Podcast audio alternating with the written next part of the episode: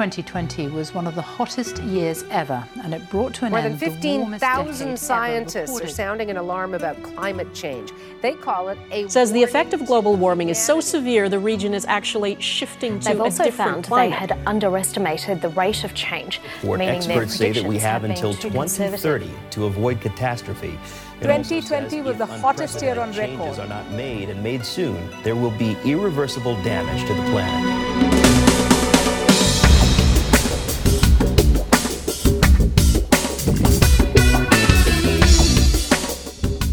Hello and welcome to My Green Podcast, the show about accessible, sustainable living. I'm Jarvis Smith. I'm Katie Hill. And I'm Joe Wood.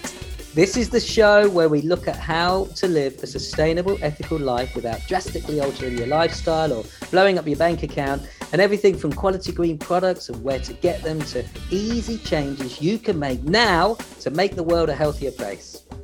Later in the show, we'll be joined by tree hugger extraordinaire Claire Dubois, CEO of the fantastic Tree Sisters. But first, let's have a look at some of the recent green news.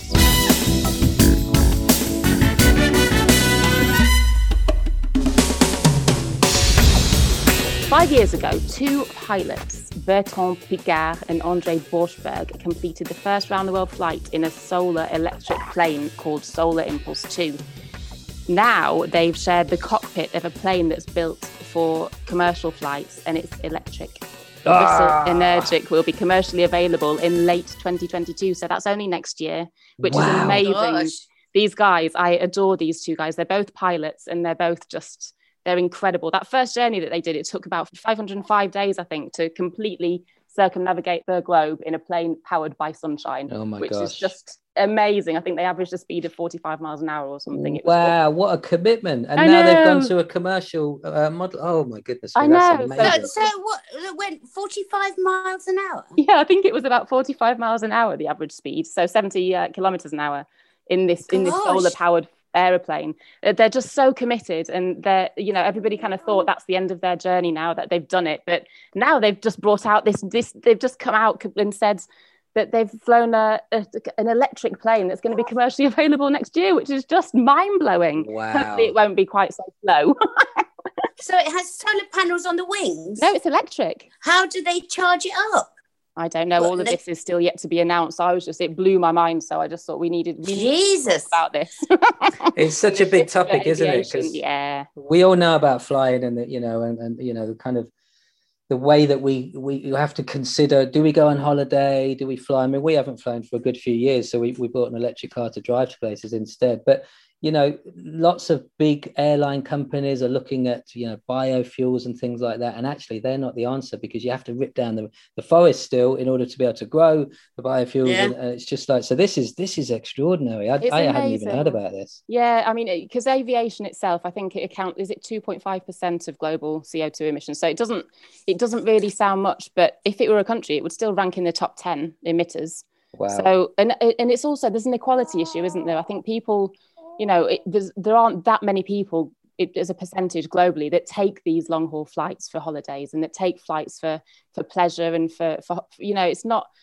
It's, it's a small section of society again that's causing trouble for the rest of the world really Yeah.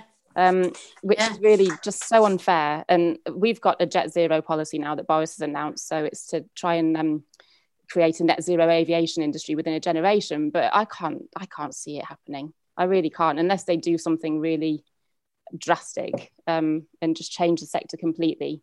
I d- yeah, and this is the kind of thing that, that could change it. You know, a completely. It's possible. We've seen it's possible now. And we've got this kind of we've got this break, haven't we, at the moment, where people aren't traveling a lot. So we're really seeing the you know the impact of people not traveling much. So surely there's an opportunity right now for them to be able to change this in this moment. Yeah, there's got to be. I mean, we just, as I said before, we just need to change every way we think about what we're doing to the planet and how we travel, and ju- we just need to really change. Yeah. And there's got there's got to be people out there that have got brilliant ideas and these ideas that have been suppressed for years as well. You know, there's and they all need to come out. Let's go back to see Tesla, what he did. Yeah, exactly. Nikola Tesla, you're, you're talking about, yeah. not the uh, not the Elon Musk Tesla. No, Nikolai Tesla. Yeah, Nikolai. Sorry, my apologies. But um, yeah, I mean, it, this is great because I remember reading a statistic that actually most of the uh, global flights, most, I think it was like a huge majority, something like 80% were business related. Mm. So people just popping in and out of cities to have a business meeting. And obviously that is ridiculous. And now we've got these, you know, video conference calls that everybody's now become used to. So big businesses are now talking about reducing travel. You know, yeah. e- even the really big ones are the kind of Deloitte's and the PwCs, and you know, they're really cutting down this thing. So so we are in a real opportune moment for change. But you know, electric planes, I'm all for that. I wonder um, how quickly we can get on one. And I tell you what, it reminds me of Branson being up in space of spending. yeah, you know, me too. What's at the other one? Yeah, well, they they're all at it. Jeff Bezos, uh, Branson, Bezos, yeah, Elon Musk. They're all they're all thinking about this planet's going to go to kaput. So let's try and you know colonize you know space. And it's just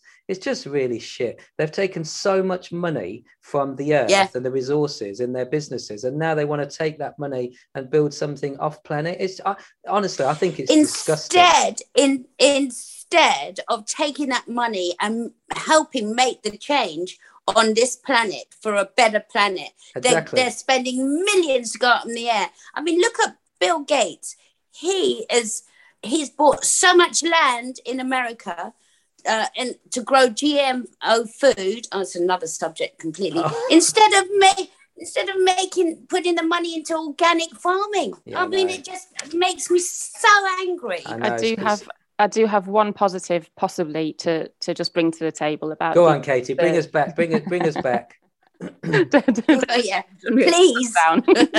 the only thing that I can think is, you know, every astronaut that has ever been into space has come back saying that they've seen the Earth from a different perspective and they've seen something of its fragility and something of its, it's, uh, just a complete yeah yeah they had a wake they had yeah. an epiphany they moment. had an epiphany they had a wake up call they had you know a lot of, i think a lot of yeah i mean psychologically it must do something to you so i just really hope to god that when these people do go into space and they look back at the earth they do see i think jeff bezos even said when he came back he did see the earth from a different perspective and it does make you think well I hope now you have seen it from a different perspective. You might be inspired to do something positive and you might be inspired to to use your huge financial clout and your yeah to, you know what it, you never know it might be that clever they might have thought it through that clever that actually because the only people that are going to be able to afford to go to space are, are going to be billionaires and millionaires. yeah the big players with. who might the be able players. to fix stuff so yeah actually yeah they most probably saw aliens and the aliens said you sort out that planet now. Joe wrong, wrong podcast wrong podcast. Oh yeah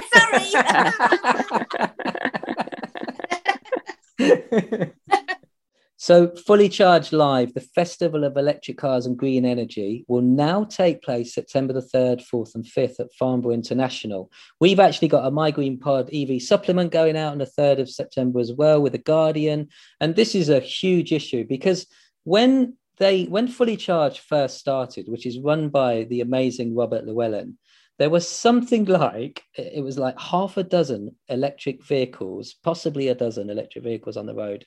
And now there are closer to 60 or 70 different models of cars that are available uh, for the mainstream. Now of course the government have said yes we've got to get, get into evs by 2030 but actually it was always about supply and demand the prices coming down and i think we're really really getting there now. So i'm a massive ev advocate um, Katie, I know you are. Even yeah. this classic car that you're looking at that's uh, possibly coming into your life, we're going to try and get turned into an electric vehicle. But Joe, what about you with EVs? Because I've been I've been nagging at you for a long time to get into an EV. So where where are you at with it?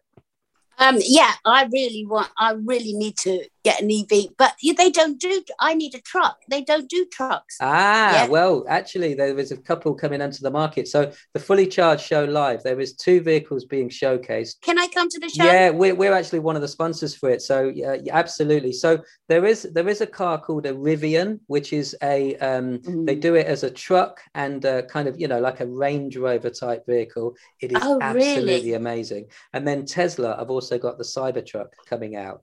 So one's a slightly slightly more traditional look and feel, and the Tesla Cybertruck is just something you can't even make up in your head until you see it. I mean, it's a, it, it's like a triangle with wheels, basically. Joe, if you do go to fully charged, you, there are hundreds at the centre of this um, event. There are just hundreds and hundreds of test drives available, and they've got over hundreds different electric vehicles all there at this open air event. So, and you can do test drives in them and just test them out and see how, Oh, how to drive electric. It's amazing. You know me, I, I love cars. I absolutely love cars. I'm a, was a petrol head, but uh, I have to change to an EV head now. Well, Um, Joe, come with that. us to the show because we're definitely going. So come with us on the Saturday or the Sunday, and uh, it's in um, Farnborough International um, Exhibition and Conference Centre. So that's I'd not a million that. miles away from you. And um, yeah, let's go and you can test drive some of those vehicles.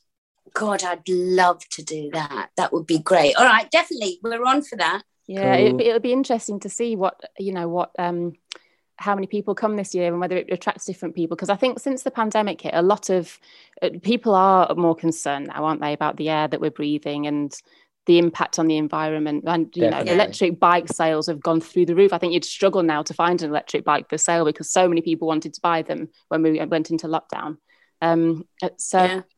you know i think it'll be a really interesting time it'll be a, a really you know a big audience i think there Yeah. Yeah. Um, well, car, electric car sales have gone up massively. I was Yeah. speaking to them the other day, and they, they said they ordered a Tesla, and there's a two-year waiting list.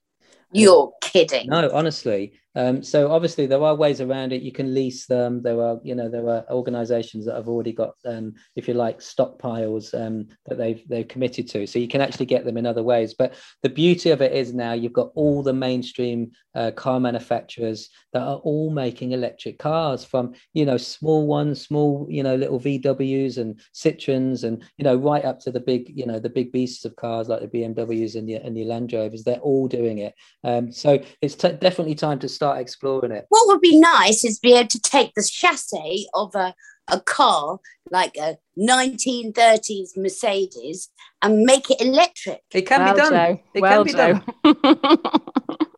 you can Yeah, you can electrify anything now can't you yeah, that would be great.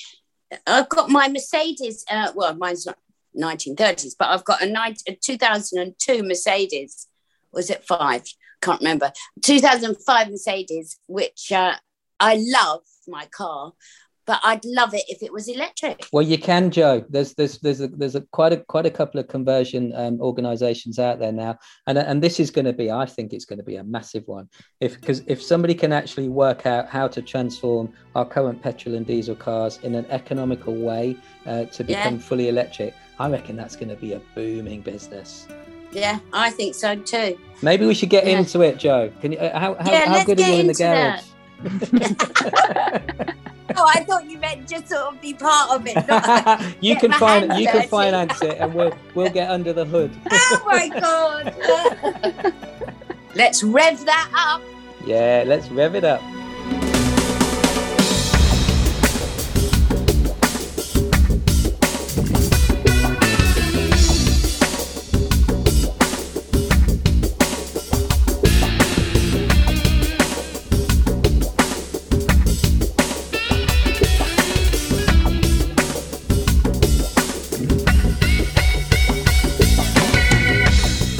Now it's time for our regular feature. Let's talk about six uh, six easy steps anyone can make to lead a more sustainable life. And today we talk about how to travel. Yay, traveling from A to B. Gosh, we've really covered a lot in this show already on this, haven't we?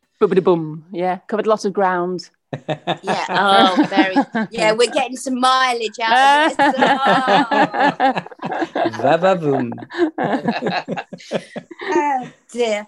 Uh, well, you know, with everybody not traveling and staying in our own countries, you know, I, I was thinking the other day, 200 years ago, everybody was traveling around England. Very few people went to Europe unless they were kings or queens.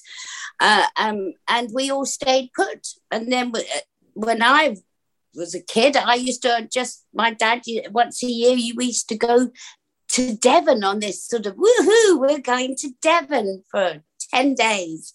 And that was our holiday. We didn't have the flights and the like we are. My dad saved up his money for the petrol to take us on our long trip from Essex to Devon, actually. Yeah, Yeah, that's what it was yeah. like for us as well. Yeah. We just had one summer holiday. We went a little bit further. We went, we got the ferry over to Brittany, and we spent, we camped in Brittany every summer, and that was our, that was the the only kind of Yeah, international holiday that we had. Nothing like what it's like today. Yeah, we've gone bonkers now. Really, we Yeah. we need to re- reel it in. I absolutely think we really need to reel it in. Well, there's there's there's yeah, I mean, there's a positive about people not traveling abroad, which is which is obviously hu- huge for gas emissions and carbon emissions. But there is the second issue of um, ecosystems in the UK just being um, used more, and you know, people leaving litter behind, and then you know, the pl- more plastics that are going into the ecosystems, and you know, that's Yeah. the things that we've got to take into consideration. There's going to be uh, BBC said 20 million people at least heading to the coasts, the beaches of our countries. Gosh, I just feel like okay, those pe- people who are going to drop litter, they're going to drop litter wherever they go. So it's a bit like the plastics recycling problem, isn't it? Do we export those people? Do we export the problem to other countries where they're going to drop all their cans and their plastic cups and their litter? Yeah, or do, you know, we're, we're seeing what they're like in the UK, but they would be doing the same thing wherever they go. It- yeah, Yeah, it's again, So- it's about mindfulness, isn't it? Being conscious. Uh, and I, I was speaking to somebody on the car park the other day uh, where our daughter goes to school because there's a lovely river there.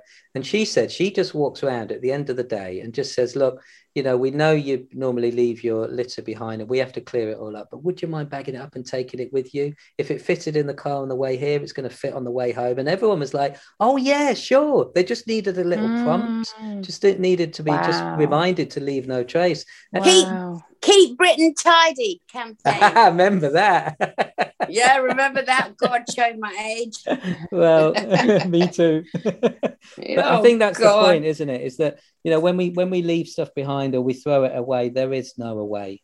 It goes on the planet somewhere. So if you can get it into a recycling system or get it into a system that your local council has has got, which is hopefully better than producing, um, you know, putting it into landfill, then that that that's the secret to it. Yeah, and you know what? If the companies that make this plastic stuff, if only they would make stuff that just dissolved and turned into the earth, and and then if people drop their litter, it wouldn't be a problem. Yeah, well, we covered we that. need. didn't we on the last on the last show so so, th- so Yeah. those technologies are definitely coming the problem Yeah, is in, in the meantime we've got to be responsible as individuals and families We should demand it as well. We should demand it. People should demand that we have recyclable stuff. yeah so the most important thing when when traveling of course from a to b is you know can you use your own body your own legs you know can you walk or run and if not can you then jump on a bike or a scooter and you know and then you know public transport is obvious um that uh, you know if you can do that it's a much more economical way of traveling. And i think because of the pandemic and the lockdown so many more people are walking. They're enjoying going out and being you know walking around. And and so so you know again we've got this opportunity haven't we to stick to these new systems that we've had forced upon us. Yeah, and not only that, you're healthier if you're getting out and cycling around exactly instead of yeah jumping in a cab, you know, and uh, yeah, much healthier. Yeah, because bike sales was absolutely skyrocketed, not just electric bikes, but just everyday bikes. They absolutely just went through the roof. And so, um, yeah, stay fit, keep fit, travel around on your bike. And the only, I guess, the only issue is if you're traveling to and from work and it's hot like it has been, it's just you get a bit sweaty on a bike, don't you? So, what, what, Ah, what it's not the end of that? the world, is it? I mean, come not. on, come on. I think Lots of water. the only other thing is that you know there's been a lot of um, this traveling around on bikes and by foot and skateboard and roller skates and rollerblades and all the rest of it. But it's been purely for leisure, really, hasn't it? Over lockdown, we haven't seen much. We haven't seen people really kind of implement these kind of different ways of getting around into their daily business as usual, going to work, going to the shops. No, but the government the government did commit two billion pounds, didn't they, to uh, infrastructure for, for for cycle lanes and things like that, and you know closing certain roads down in cities, and this is all kind of happening behind the scenes at the moment. Yeah, so it's just going to be habit, isn't it? It's just changing the habit and just exploring. Now, I think people will have got the confidence up. You don't often ride a bike in the day to day. A lot of people don't, I think. But now people have got the confidence up a bit. Maybe they will start. I hope they'll start to look at it as a really good, fun way to actually get to places you need to get to, as well as just as well as just for leisure. Yeah, and the city bike schemes are excellent. You know, I don't know they're called the Yeah. Boris bikes, but you know they, they, they are really good. Gosh, I used to cycle around London all the time. I used to love it. Oh, Uh, well, now all I can cycle around is to my daughter down the road, and I like I like to do that. oh, that's nice. Do you bike down there? I could just imagine you on your kind of Yeah. on your mountain bike. Hey, yeah. Leah, here I come. Oh, lovely. Yeah. Always a pioneer, Joe. Always a pioneer. Well, it, it's hard for me with public transport out here because I'm so isolated. There's no buses that go near me at all. So, really, for me, it's to get on a bike or get in my car to get anywhere or walk country lanes. Yeah. Um, yeah, so you have to think of people that live in the middle of nowhere. Yeah. They, yeah. it's hard for them. Yeah, no, it is. It's true. I think the thing to think about with this is, you know, it's like what's essential travel. If you've got to go to the shops and you've got to carry heavy things, or there's, you know, really important, then just use your vehicle or the, you know, the way of getting there uh, as essential only. And then when it's non-essential, then either don't do it or use a different form of transport. You know, yeah, it's that so simple. walk, walk or bike when when you can, and if you do need to get in a car, maybe try and get in, try and go electric or use public transport when it's available. When you do get to towns and cities, that you know there are loads of buses and there are loads of trains, so Yeah. use them as well as a kind of um, as a fallback. But yeah, first first and foremost, get use your legs if you can. Yeah, and car sharing clubs, they're really good. We've done a few of those in our time living in the city. Great fun.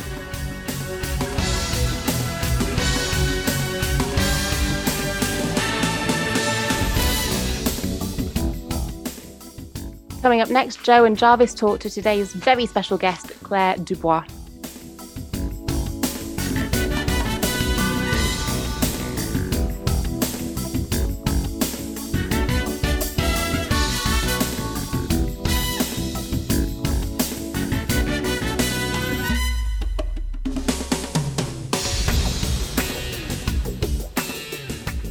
Our guest today describes herself as an earth loving social entrepreneur and inspirational speaker.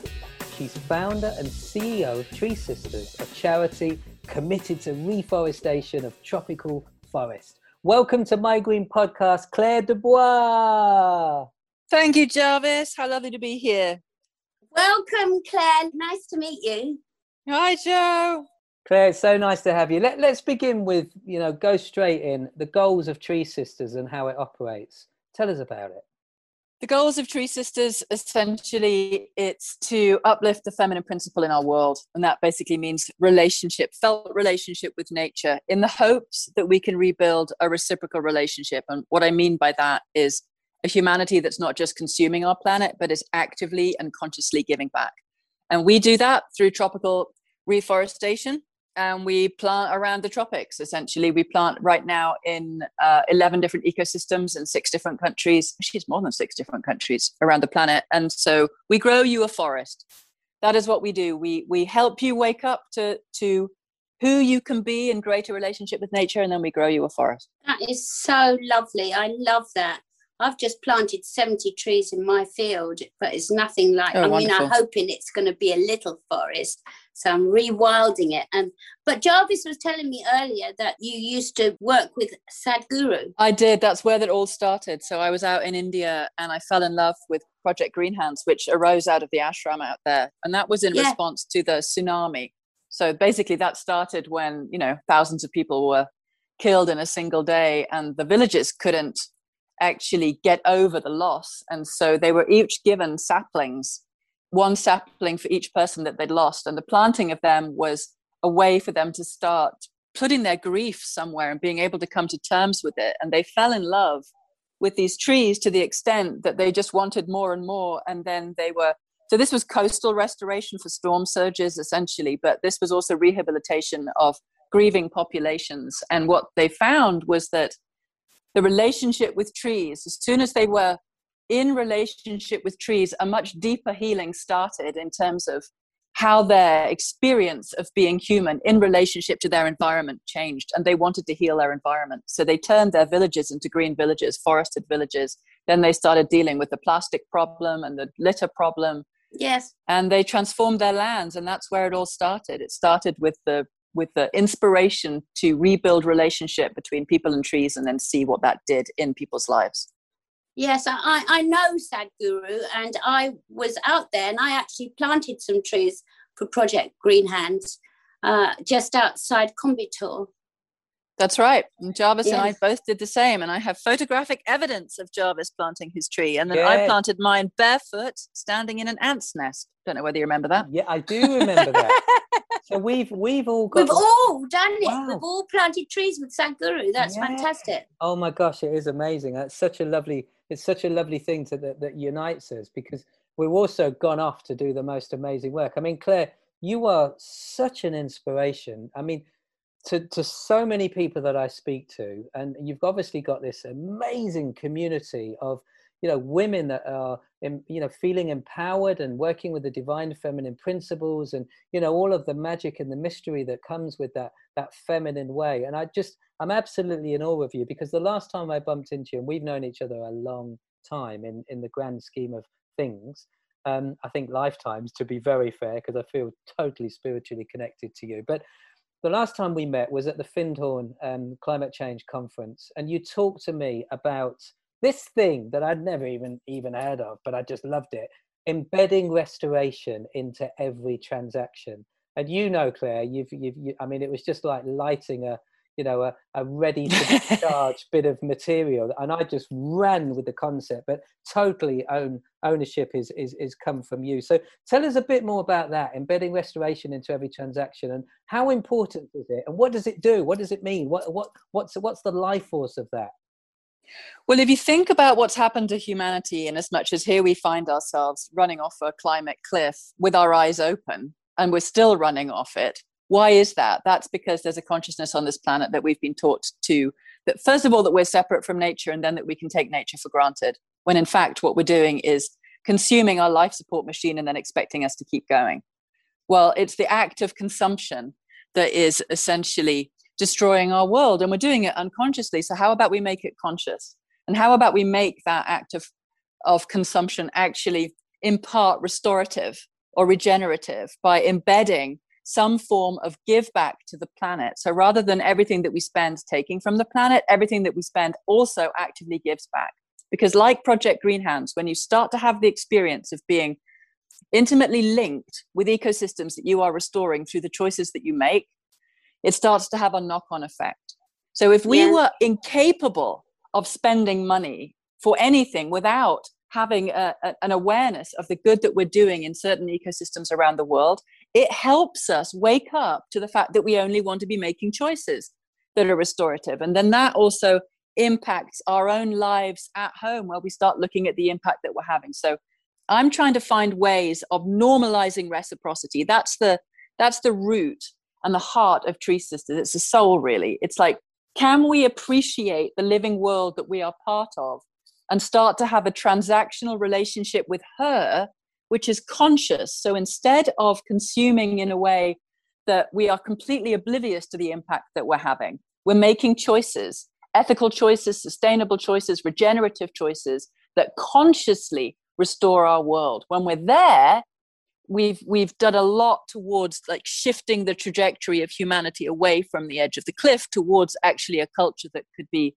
what I call a restorer species, you know, away from a unconscious consumer species to a conscious restorer species where we have chosen to make giving back to the planet as normal to being human as consumption currently is. Yeah, so it's like taking and giving back all in the same cycle. And as you know, and Joe, I'm not sure if you know this, but you know Yeah. we've um, we we've embedded restoration into our into our shopping platform at My Green Pod. So Yes. every single time anybody buys anything, whatever whatever it is, we always plant a tree with Tree Sisters as part of that relationship with nature. So it's like, oh, I mean, what you're saying, I'd love everybody to be a restorative being, like a restorative human being. What a wonderful world it would be if we were all like that. Can you imagine? It would just be the most beautiful world. Well, that's where I'm going. Are you coming? I'm coming, I'm right there. it's the only future that I will countenance in in my body. It's like part of me is already in that future, and now I'm playing catch up. Now it's like, Yeah. okay, that's the choice that makes sense for humanity. Then what are the actions that we need to be doing right now in order to manif- manifest that reality? Because Yeah. otherwise, we're saying our children don't mean anything, and it's not true. yeah. you know we're not worth saving well that's not true either no it's you so true I, I mean, I, I just think at the moment it feels like we've got good and evil going on. The evil is so dark. The light will always overcome the dark. I mean, it just feels like that we're at that point now that it's got to go the light way. And and we, people have got to wake up and open their eyes and appreciate this planet and see how beautiful it is and what it can give us. Instead of last 25 years have been 50 years have been awful. Probably people will be able to say the same about every moment that we've lived on the planet that we're that we're that we're waking up and that something is sincerely wrong. But what we're facing right now is a is a crisis of consciousness in terms Yeah. of the consciousness that we've inherited has been a dissociated consciousness from nature. And so we find ourselves living out the behaviors that are a product of that. And so we stand at this incredible gateway of well are we going to wake up to our indivisibility from nature or are we going to carry on over the cliff? And so i see it as this most astonishingly potent opportunity a gauntlet that life has thrown down to us or that we've thrown down to ourselves. And the opportunity to live Yeah. the most meaningful lives any of us have ever lived. Because right now it's like game on. It's game on Yeah. for planet future or planet no future. And if it's planet future then it's going to require each of us to actually tap into the fullness of our gifts and figure out okay why did i choose to incarnate now?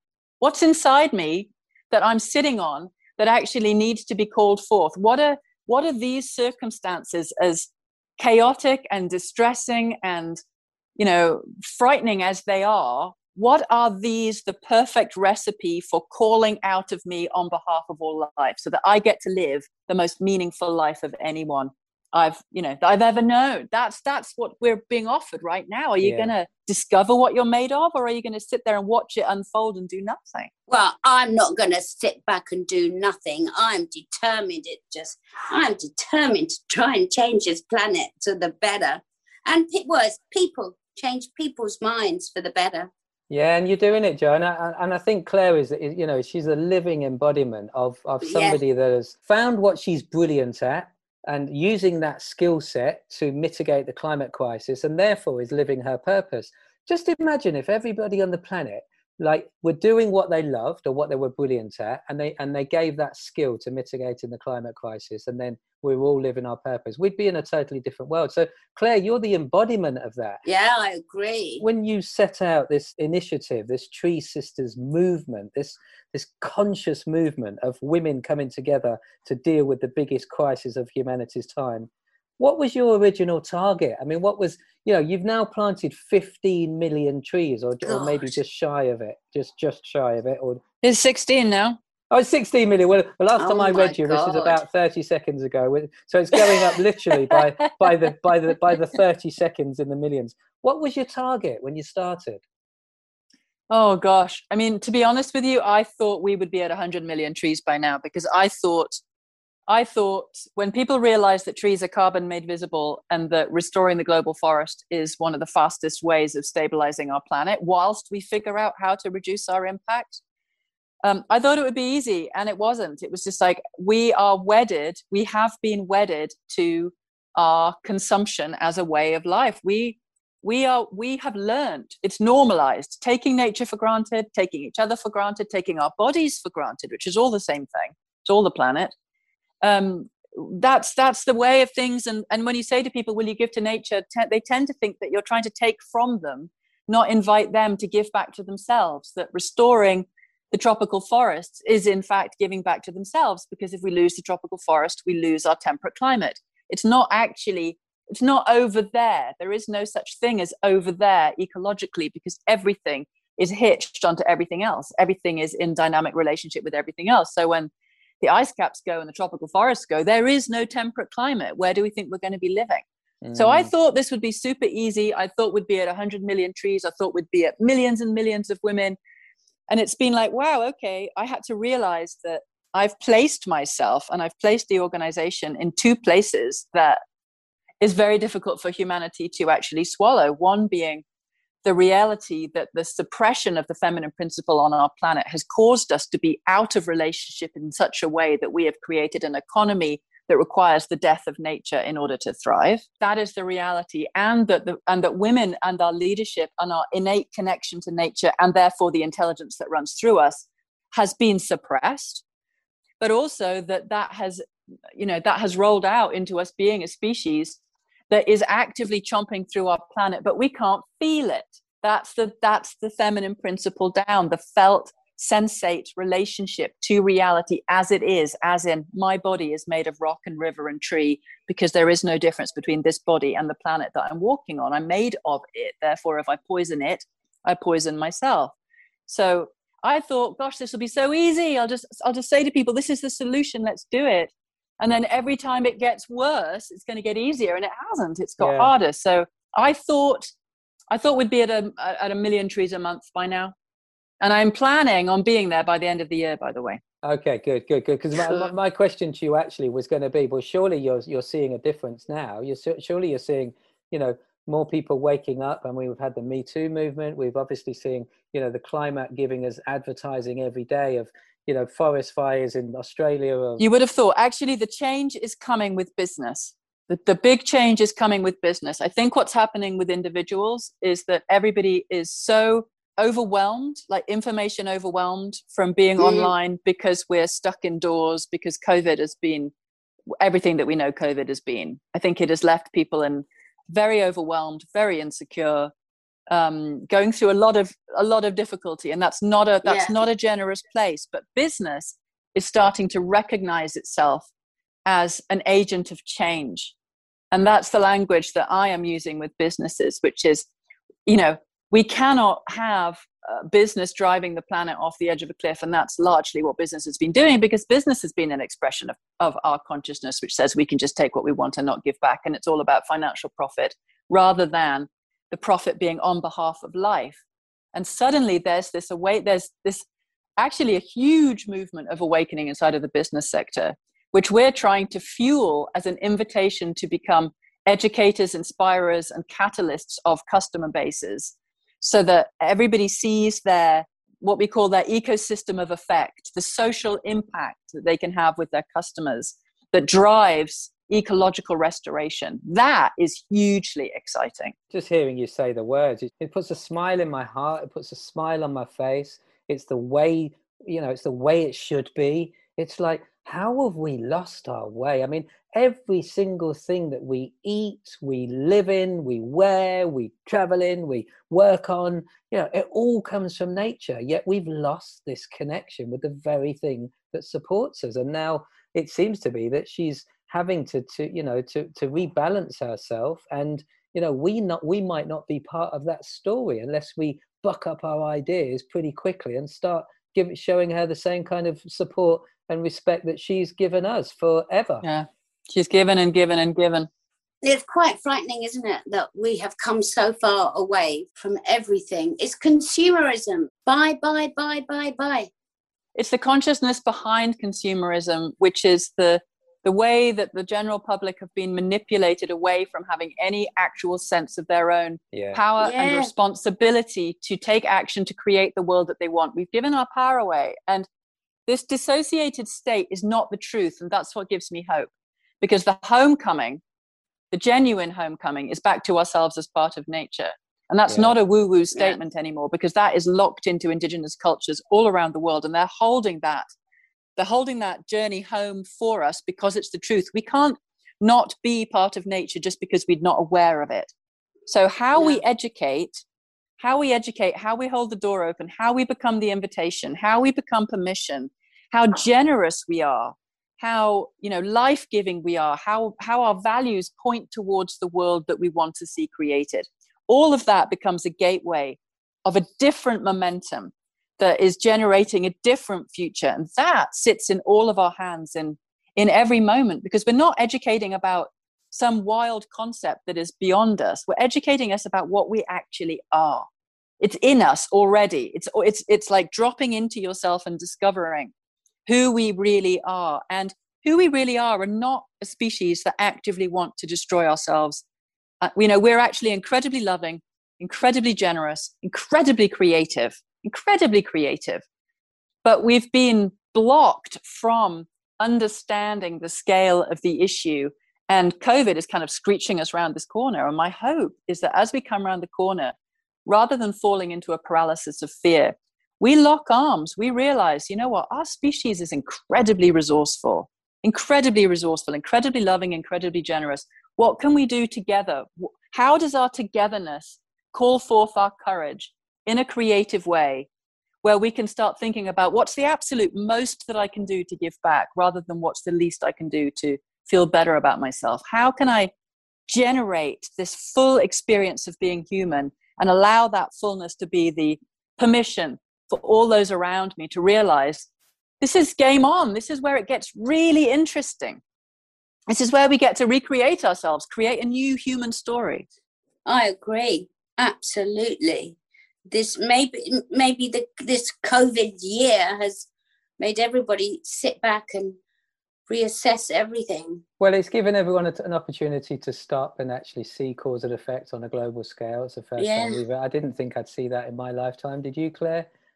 No, not the way this has happened, and and nor the and the reprioritization. You know, people actually having enough time to realize certain things about their life that were just, you know, we're on the conveyor belt or the hamster wheel. Yeah. And we've yeah. had enough time off it to go, you know what, this doesn't work my life as it is doesn't work this relationship yeah. doesn't work this job doesn't work living like this doesn't work actually i do want to have time with my children you know questioning what we have normalized yeah and seeing yeah. actually this is abnormal this doesn't work for me anymore no i love i love it i mean gosh you, you know you need to be on the on the radio of every channel. You need to be on the on the yeah news, you, you know. do.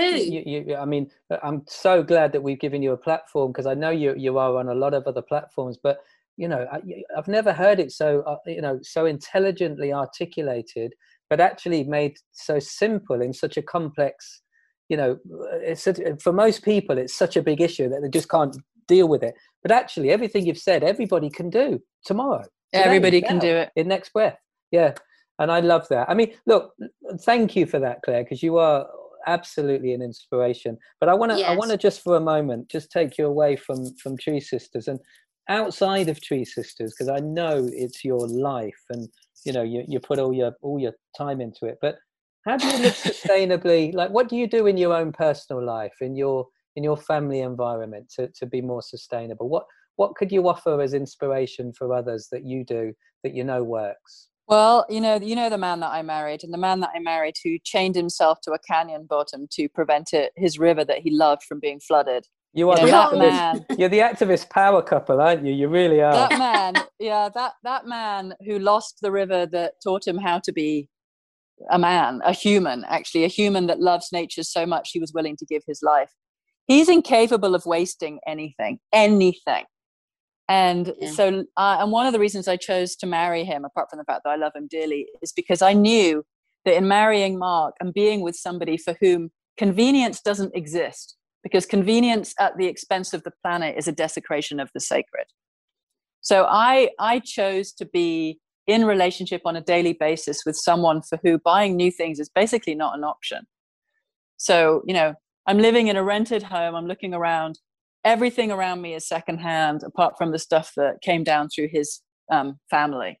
Everything. You know, every now and then I'm able to buy something for him, but it has to be, you know, sustainable, it has to be ethical, organic, uh, and and better you know if it's fabric it's got to be bamboo or hemp or anything like that you know mm. we grow we have a full vegetable garden out the back we live you know by the summertime we can largely eat on with everything that we grow you know travel is a minimum if we if we absolutely have to fly which i have to sometimes because my mum is in the uk and she's very sick then we will fly but largely we will drive everywhere and which is a big deal in America because it is large. Yeah, it's a here. big place. Yeah, you get you get you grow your bottom here by the the journeys that you that you make. Um, Love that. God, I didn't used to drive more than three hours in the UK, and it's like you know, sixteen hours later, you're still sitting there.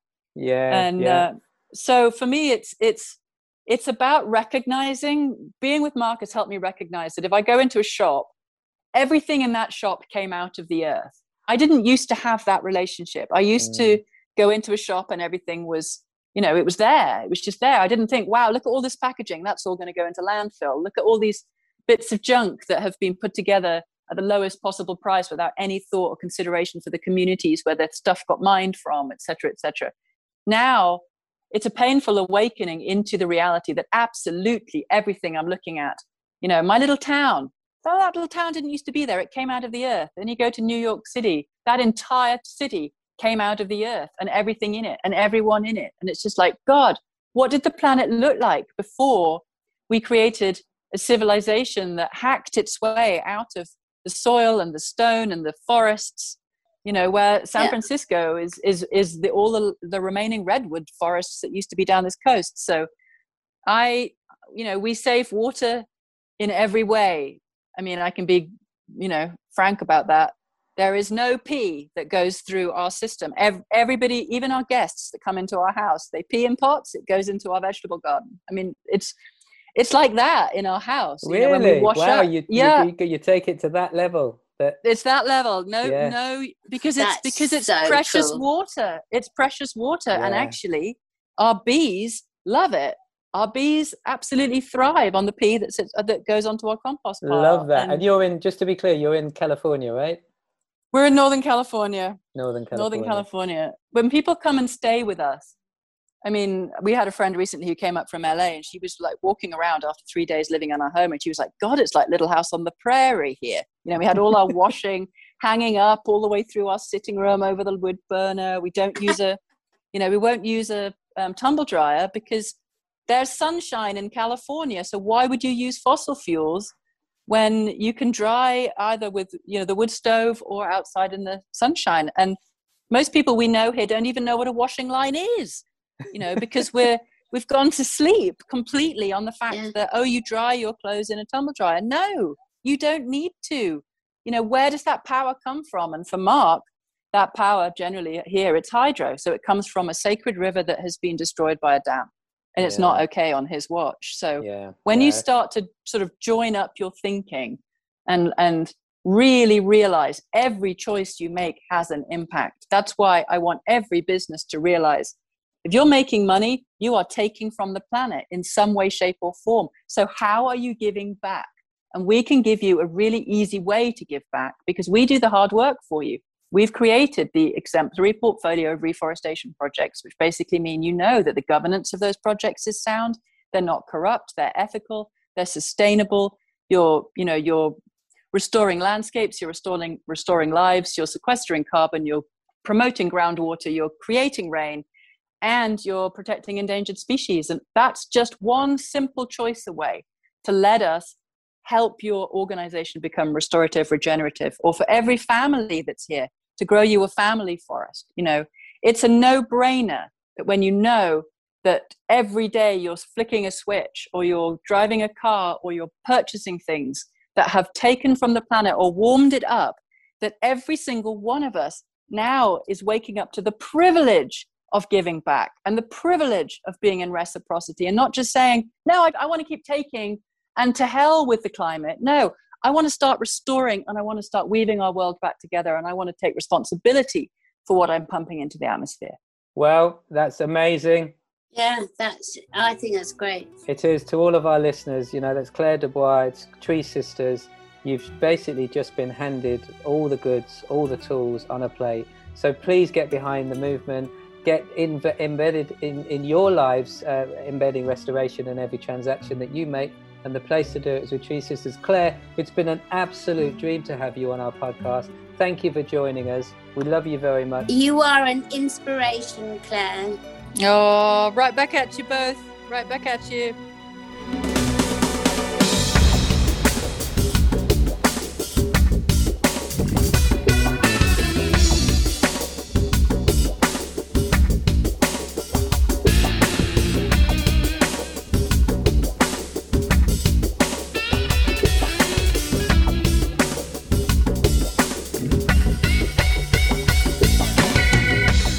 That's our show for this week. We hope you enjoyed and gained some really useful tips on living ethically.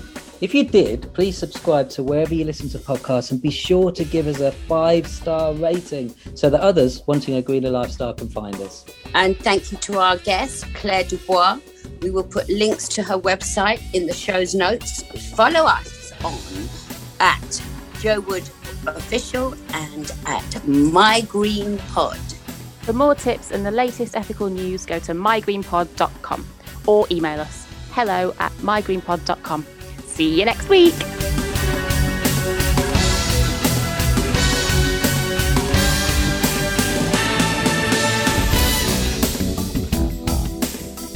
My Green Podcast was presented by Jarvis Smith, Katie Hill, and Jo Wood. It was produced by Mike Hanson for Pod People Productions. Music by The Phoenix Rose.